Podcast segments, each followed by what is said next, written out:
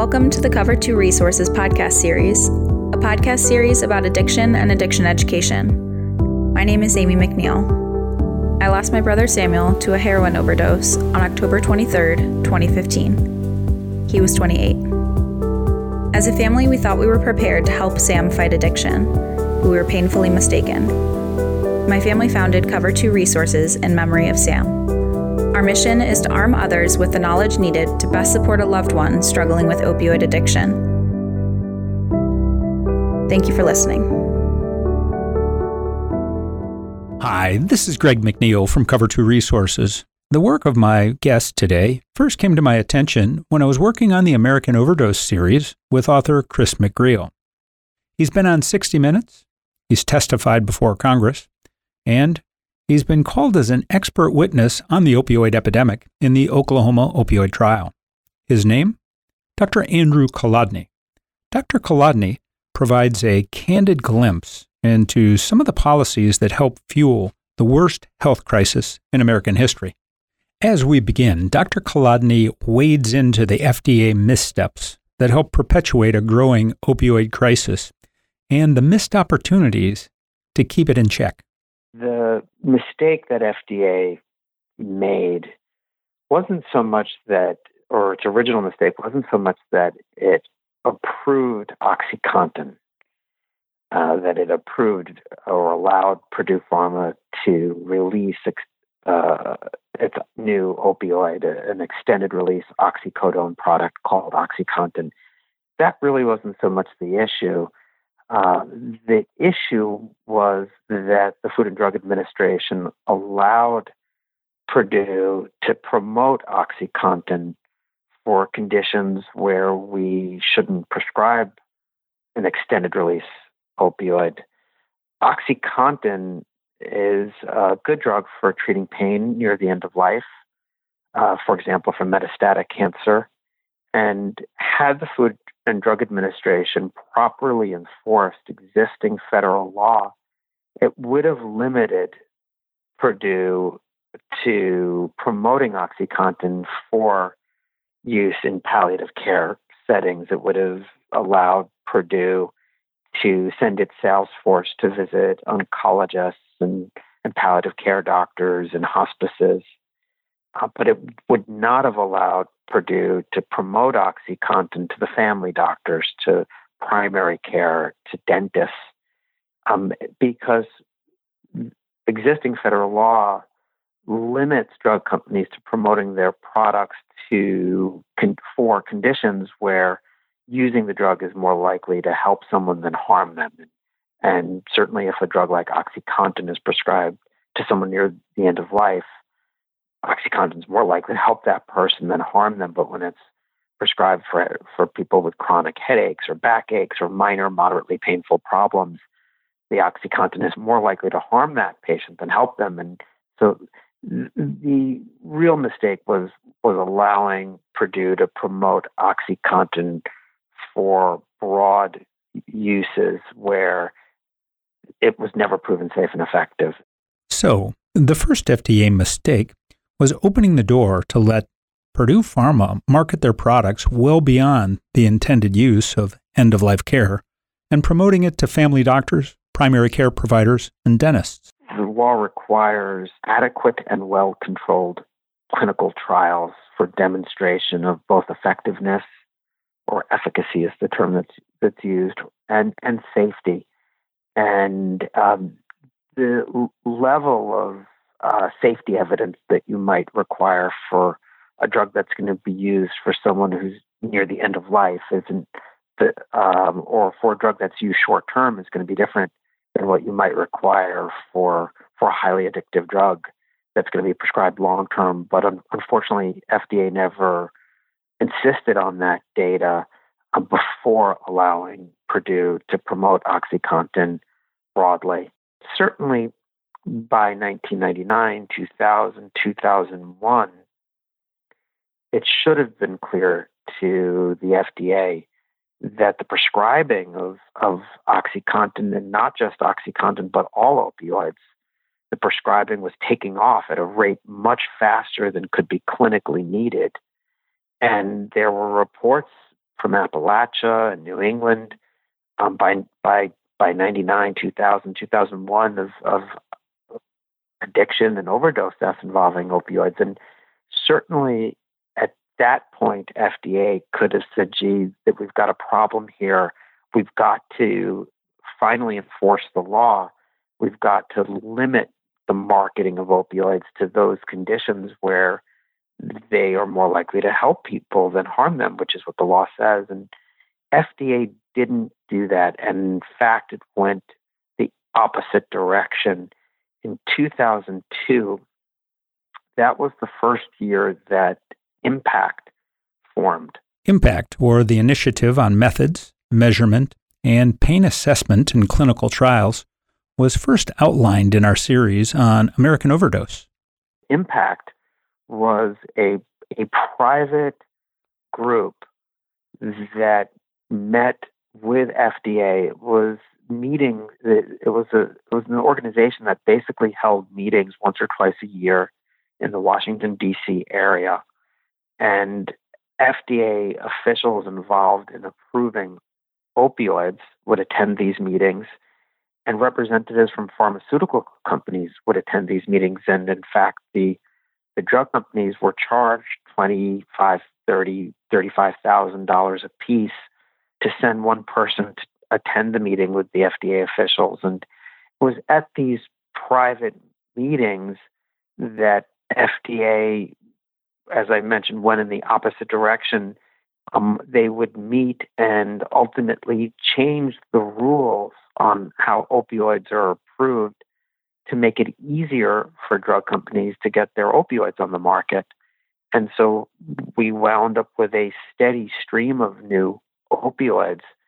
And each time a new opioid was approved, each time a new opioid hit the market, it hit the market with a campaign to increase prescribing. So, at a time when the prescribing is taking off and leading to a public health crisis, and doctors should be encouraged to prescribe less or more cautiously, every time a new opioid got approved, well, the drug company that brought it to market spent millions of dollars to bring it to market the only way they can recoup their investment and make a profit is if doctors start to prescribe their newly approved opioid. And the only way a doctor is going to prescribe a new pharmaceutical product is if that doctor knows about that product, which means sales force out there visiting doctors. It means advertising, marketing.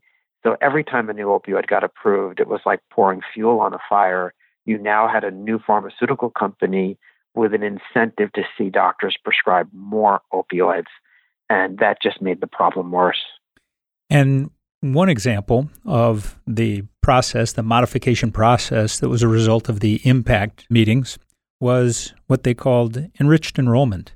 Can you explain what that is and how that impacted expediting the process, the approval process? Enriched enrollment, um, and uh, the, the formal term for it is enriched enrollment randomized withdrawal. Um, that's the, the formal term for it. Uh, another uh, term could be cooking the books um, because it's a way of doing a clinical trial on an opioid um, uh, to to make that drug look better than it actually is, so that it can be approved.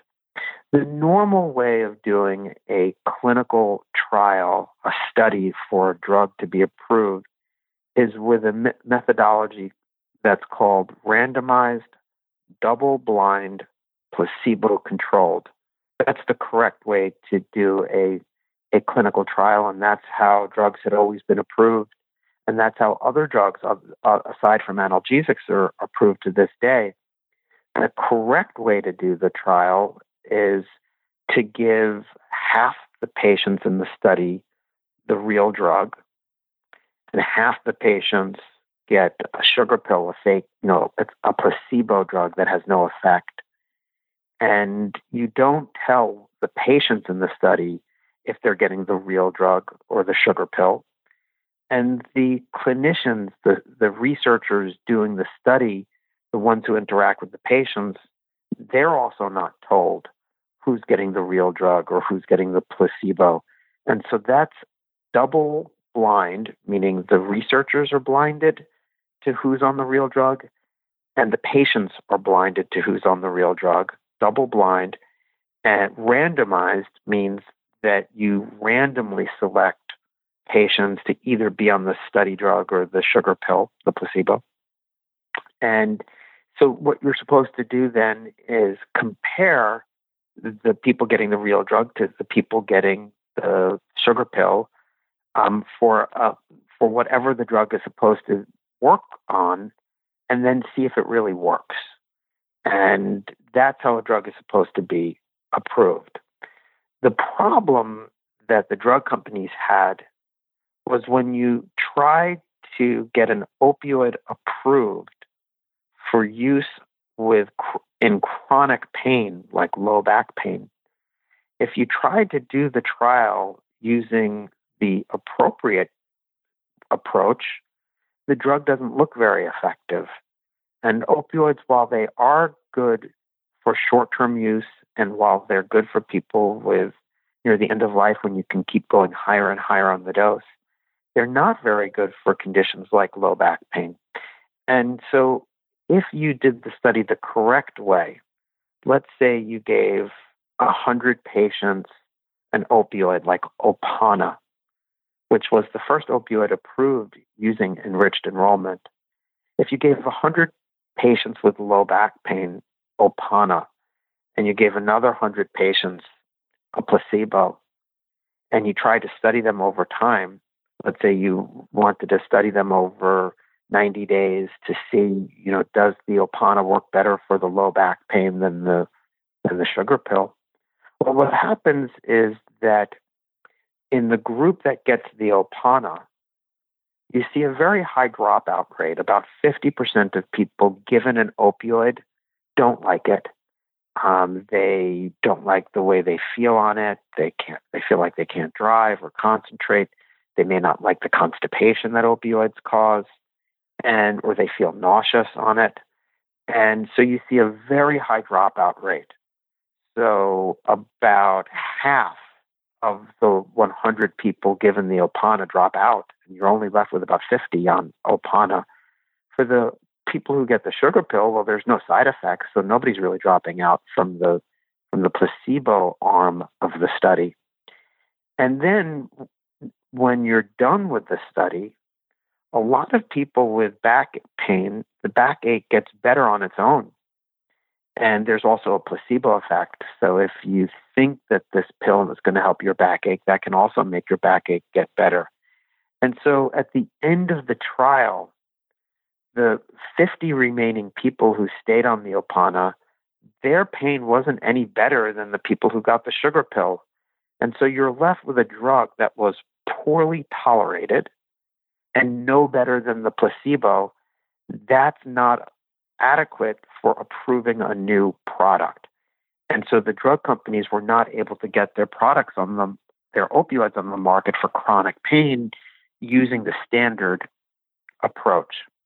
So what they did at these IMMPACT meetings was to come up with a new way of doing these trials called enriched enrollment that would actually make the drug look better than placebo. And the way you do an enriched enrollment trial is that you give all 200 patients in the study the Opana in a four to six week open label phase. What does that mean? That means that everyone who's going to be in the study, instead of giving half of them the sugar pill and half of them the Opana, you give all of them the Opana for four to six weeks. Now, what happens is that about half of the 200 will drop out because, like I said, about 50% of people don't hate the way they feel on an opioid. And so you're left with 100 people. And then you ask the 100 patients who have been on Opana for four to six weeks, you ask them, Did you find Opana to be helpful for your backache? If they say, No, this didn't help me at all, you take them out of the study as well. And now you're left with a remaining, let's say, 80 people. Um, out of the original 200, you're left with 80 people who tolerated Opana and found it somewhat helpful. Now, with that 80 patients, you randomly select half of them to be switched to placebo, and the other half get to stay on the Opana. That's your enriched enrollment. And so you're now studying the drug not in a general population, but in a unique population of people who tolerated the drug and found it helpful. Now, what happens to the 40 patients who get switched to placebo? Well, if you've been on an opioid, a strong opioid, for four to six weeks, and someone switches you to a sugar pill, an inactive placebo, the patients are going to go into withdrawal. And one of the uh, very prominent symptoms people experience when they go into withdrawal is a worsening of pain. Their pain actually gets worse. Everything hurts when people are going into withdrawal. And so the people switched to placebo are now experiencing more pain than the people who are getting to stay on the Opana. Then you carry your trial through, and at the end, the people on Opana had less pain than the people who were given a placebo. Of course, this is no longer a placebo controlled trial because, as I mentioned, or it's no longer a double blind trial because, as I mentioned, double blind means that the researchers and the patients don't know who's actually on on the study drug because if a patient was taking an opioid a strong opioid for for 4 to 6 weeks and you now give them the sugar pill going into withdrawal the patient knows that they're they're in the group that's getting the placebo and the researchers know who's getting the placebo because they're all complaining of withdrawal symptoms and so it's no longer a double blind placebo controlled trial, but that's the method for making the opioid look better than the sugar pill. So, mistake number two the FDA allowed industry to modify the clinical trial process to include only patients who get benefit from the opioids they're trialing, and not even attempting to hide those given placebos in the control group. So, what else would you call that other than cooking the books?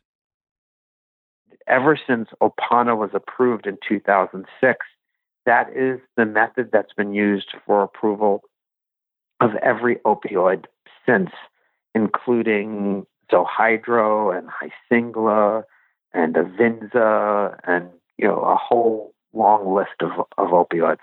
It's shocking.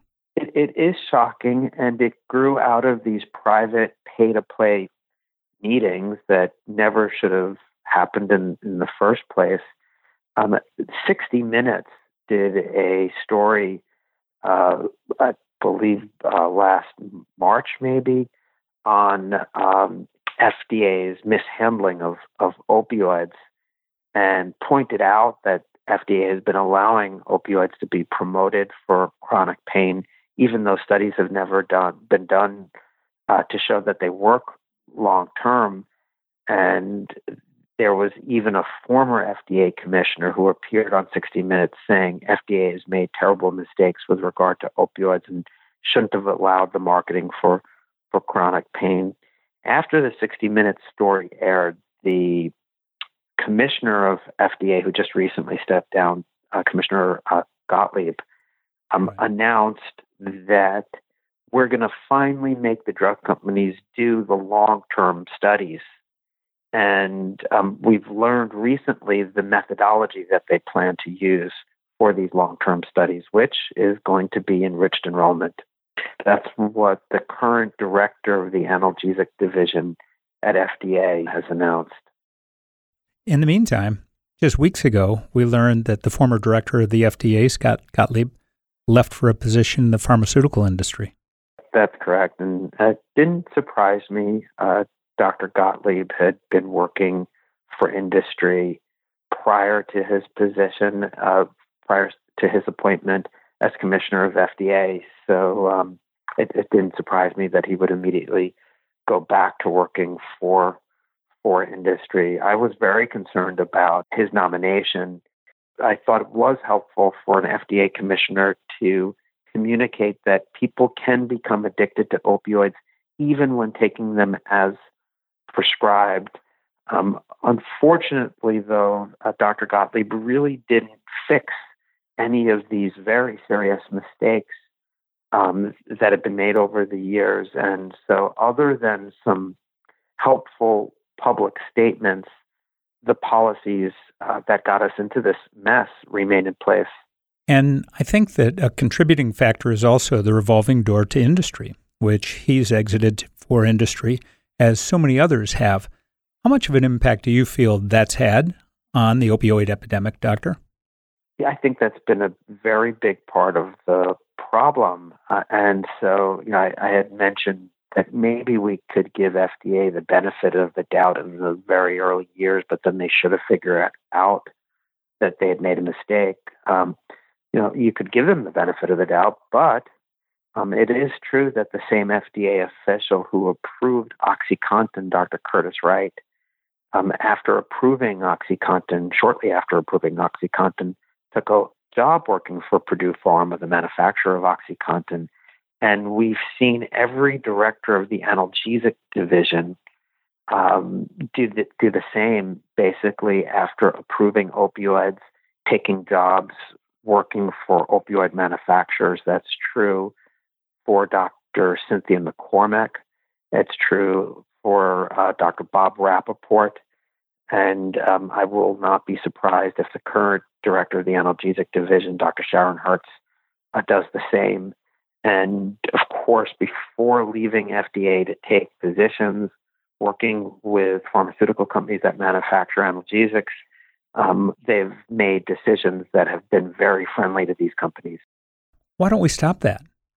When you think about the opioid crisis, when you think about uh, the, the severe epidemic of opioid addiction that we're experiencing in the United States, which may be the most serious public health catastrophe we've experienced since the Spanish flu outbreak um, which uh, you know if you if you look at the mortality, um, and so you know this is a severe epidemic, and when we, when we use the the term epidemic, often that's referring to a, a disease outbreak, and uh, a bacteria or a, a virus um, that that spreads and and and causes disease. Um, the opioid epidemic wasn't caused obviously by a disease outbreak. It was caused really by greed. This is a man made epidemic. And because this was a man made crisis, what suggests is that the systems that we have in place to protect the public from corporations that might harm people in their pursuit of profit that the, the different safeguards that we have that they failed us. And there, there are many different failures, both on a federal level, federal agency failures on a state level. You know, for example, states uh, regulate the way doctors practice medicine, and you know, there's a there were failures in medical education, failures in in the in medical journals, and in the ability to in in the effort to um, prevent drug companies from influencing the content in medical journals or medical education. There many different failures, and if you think about a, a public health catastrophe that has resulted maybe in more than a half a million deaths over the past you know 20 25 years um, we have to at this point be saying well where did we go wrong? And what lessons do should we learn? And and what needs fixing so that we would prevent anything like this from ever happening again? And we've been talking about FDA I I don't think there's a better example in history of a regulatory agency failure leading to a public health crisis than than what we're dealing with today and one of the very obvious policy interventions would be to stop the revolving door. I really believe there needs to be legislation that would prohibit uh, someone who, an individual who works for a regulatory agency, to go right to work for the agencies that they were regulating. Um, there, there need to be some measures put in place uh, to to limit this type of behavior. And you know, it's not just FDA, by the way; it's also the Drug Enforcement Administration, where we've seen many uh, DEA officials involved in regulating legal narcotics take jobs working for uh, narcotics manufacturers and distributors.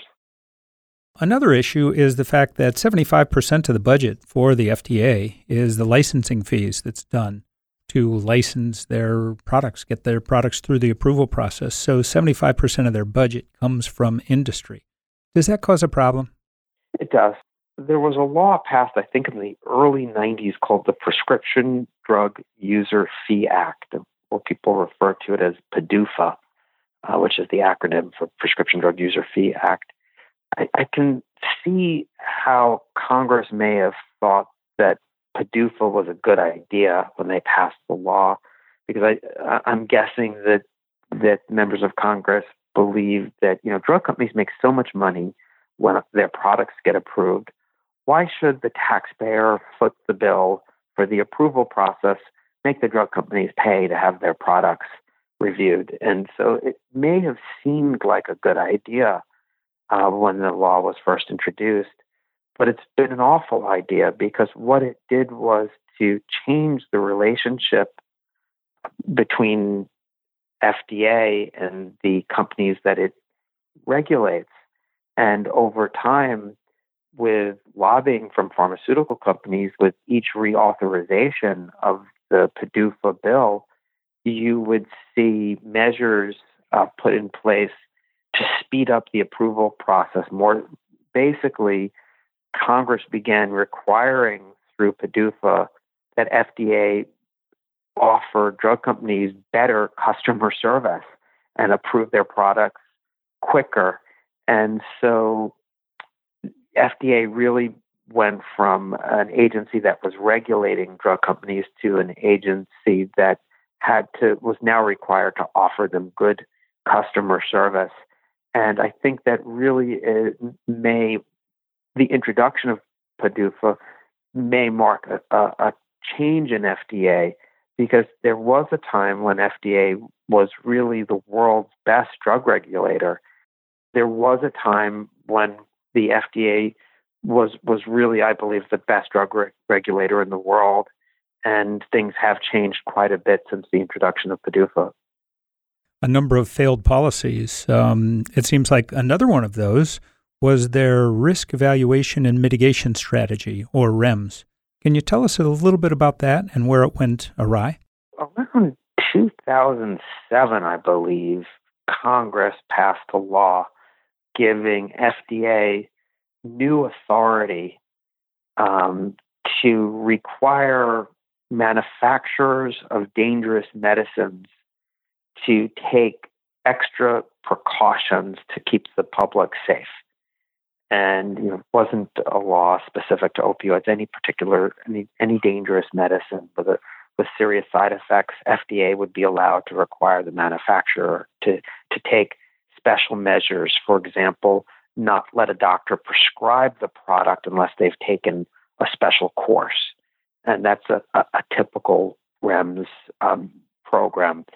Um, in around 2009, FDA announced that it was going to use this new authority uh, to impose REMS programs on drug companies, that they were going to use it for extended release opioids, drugs like OxyContin or, Opana or the fentanyl patch, and that um, more or less that this plan would likely require that before a doctor could prescribe OxyContin or, or a fentanyl patch, they would have to have a certification that they were educated in how to how to use it and and understood the drug's risks, or a pharmacy wouldn't dispense it unless they, the doctor was on the list that they had taken special training. Well, the manufacturers of these products knew very well that if a doctor was required to take a special course in order to prescribe their product, that many doctors wouldn't bother to take the course. That many doctors might say, well, I'm fine prescribing short acting opioids like Vicodin. Uh, I'm not going to take some special class in order to prescribe OxyContin. Um, they knew that many prescribers, probably the vast majority of prescribers, would opt out of any special training. And that would dramatically shrink the pool of clinicians able to prescribe these products and would certainly hurt their, their bottom line. Uh, what happened between 2009, when FDA announced this REMS plan, and the summer of 2010, when it presented a revised plan for a vote to an external advisory committee, what happened during that period of time, that year and a half or so, was that FDA completely gutted their REMS proposal. All of the elements of the REMS that would have resulted in a significant decrease in prescribing of opioids were removed. And instead, the final plan called not for a certification process in order to prescribe an extended release opioid, but instead called for voluntary industry sponsored educational programs. Educational programs that were very similar to the same type of education that resulted in the increase in prescribing in the first place. And um, that plan was presented to an external advisory committee in the summer of 2010. The committee voted down the plan. They said, This doesn't make any sense. Uh, industry sponsored education, well, that's how we got into this mess, and the drug, com- drug makers shouldn't be doing the education. That's the fox guarding the hen house. And, and your plan, you really need to go back to the drawing board. This is not going to help. FDA unfortunately went ahead with that plan anyway, despite the, the vote against it from its advisors. And what we wound up was uh, with what's called the ERLA REMS, ERLA for Extended Release Long Acting Opioid REMS program. And uh, the, these are programs all over the country. They're free for doctors. Some states don't recognize how bad these programs are, and state legislators in some states have actually mandated that doctors take these programs, even though the content of these programs um, may encourage aggressive prescribing rather than promote cautious prescribing. Doctor, as you look down the road here, can you give us some positives and some trends that are happening that would give us a little bit of encouragement in terms of how we're going to find our way out of this opioid epidemic? What we need to do about the problem becomes more clear. What we have to do is prevent more people from becoming opioid addicted, really contain it. And we have to see that the millions who are opioid addicted can access effective treatment. And the treatment has to be easier to get than it is to buy a bag of dope. If we really want people to seek treatment, if you're opioid addicted, when you wake up in the morning, you're going to be feeling sick. most heroin users or, or pain patients on opioids are going to have an opioid right by the bedside to use as soon as they wake up. Otherwise, they're going to be feeling ill. And when I say ill, I'm not just referring to the flu like symptoms of opioid withdrawal, but when people run out of their opioids, there's very severe anxiety. It's like a panic attack. It's been described as a sense of impending doom. People really feel like they're going to die. And if you know you're going to be feeling very sick and you know where you can buy a bag of heroin, but to find treatment with a doctor uh, um, or from a treatment program is expensive and complicated. Um, you're just, you know, people are just going to keep using. So we really have to flip that. So to bring the opioid crisis under control, we have to reduce the number of people who become opioid addicted every year. That's the incidence rate. We need to see that the incidence is going down.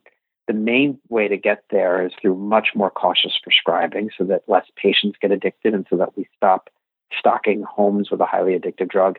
And for the millions who are addicted, we have to see that they can very easily access effective treatment.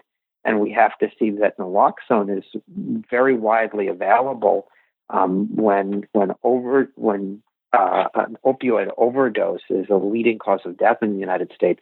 Making an antidote for an opioid overdose is widely available is, a no-brainer, and other harm reduction strategies are, are important. So those are the main strategies, the big picture strategies for bringing the crisis under for bringing the crisis under control.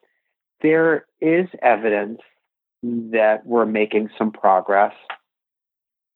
Um, there are several states where overdose deaths have come down significantly. Um, and for some states, there's been a, a, a, trend toward fewer deaths involving opioids uh, that begins when the prescribing trend did more cautious, and prescribing has started to become a bit more cautious. Um, when you look at the national data, um, and it's it's not the best way to to really judge how we're doing, because in the eastern half of the United States, over the past few years, there was a soaring increase in deaths involving illicitly synthesized fentanyl deaths really in heroin users have skyrocketed in the eastern half of the United States, and it sort of masks what's happening um, in different geographic areas. So it, it's hard to really look at the national data, but you know we are seeing for the first time in 25 years that overdose deaths didn't go up, and so the last full year for which we have data is 2018, and and overdose deaths actually came down a little bit nationally. Uh, and so the fact that deaths didn't go up and they even came down a little bit, and that you know that that's some reason to be hopeful. It's certainly nothing to celebrate because even with the slight decline, um, we are at record high levels of opioid overdose deaths, and you know, other than the 2017 year, where at the you know it's the worst year in history. What final uh, thoughts would you have for our listeners?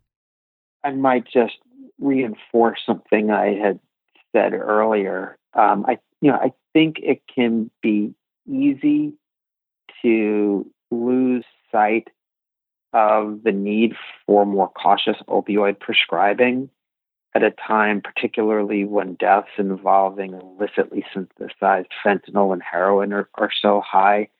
Um, and you know, I yeah, and and when we have so much work to do on improving access to treatment for the many people who are addicted, um, know, the need for doctors to prescribe more cautiously can just seem a lot less important. But I, do think that if we want the opioid crisis to ultimately come to an end, we need to stop getting more people opioid addicted and the only way that really is going to happen is until is when we get to rational levels of opioid prescribing. And even though prescribing has started to trend in the right direction since around 2012, there is no other country on earth that comes close to prescribing as much as we do. You know, Canada and Germany have very high opioid prescribing and and have experienced you know a problem associated with their high levels of opioid prescribing, but where our per capita opioid consumption is is uh, almost double Germany and Canada. So um, we have a very long way to go before we get to rational levels of prescribing. Well, once again, Doctor, thank you. Thank you. During my one hour talk with Dr. Kolodny, he provided a great deal of insight and analysis on the FDA policies and their impact on the opioid epidemic. So, what have we learned? We learned the pharmaceutical industry has had considerable influence over the FDA's clinical trial process through IMMPACT conferences that have been referred to as pay to play meetings. Those meetings led to a modified drug trial process that eliminated all patients who didn't respond favorably to the drugs they were trialing. This streamlined clinical trial process, known as enriched enrollment, resulted in the approval of highly addictive opioids such as Opana and Zohydro ER, which otherwise would not have been approved. Both were later pulled off the market. We learned that industry sponsored educational programming for doctors, a practice that helped bring about the opioid epidemic to begin with, is still common today. Through programs like the FDA's ERLA REMS program, the pharmaceutical industry provides unrestricted grants to accredited continuing education providers for the development of courses to teach doctors about the dangers of the products they produce. The FDA's own advisory board voted against the program, but it's still active today. And we learned that the revolving door between big pharma and government has helped the opioid epidemic spiral out of control as influential government and agency committee members have gone to work for the pharmaceutical industry and lobbying firms, sometimes within weeks of playing a key role in decisions favoring industry. When the former head of diversion control at the DEA, Joe Rannazzisi, was asked if his department could be more like the FDA and work closely with industry, he answered with just one word no. Let's hope the new FDA commissioner has a little of Joe Rannazzisi in him. My name is Greg McNeil. I'm the founder of Cover 2 Resources. Thank you for joining us for this Cover 2 PPT podcast. That's people, places, and things making a difference in the opioid epidemic.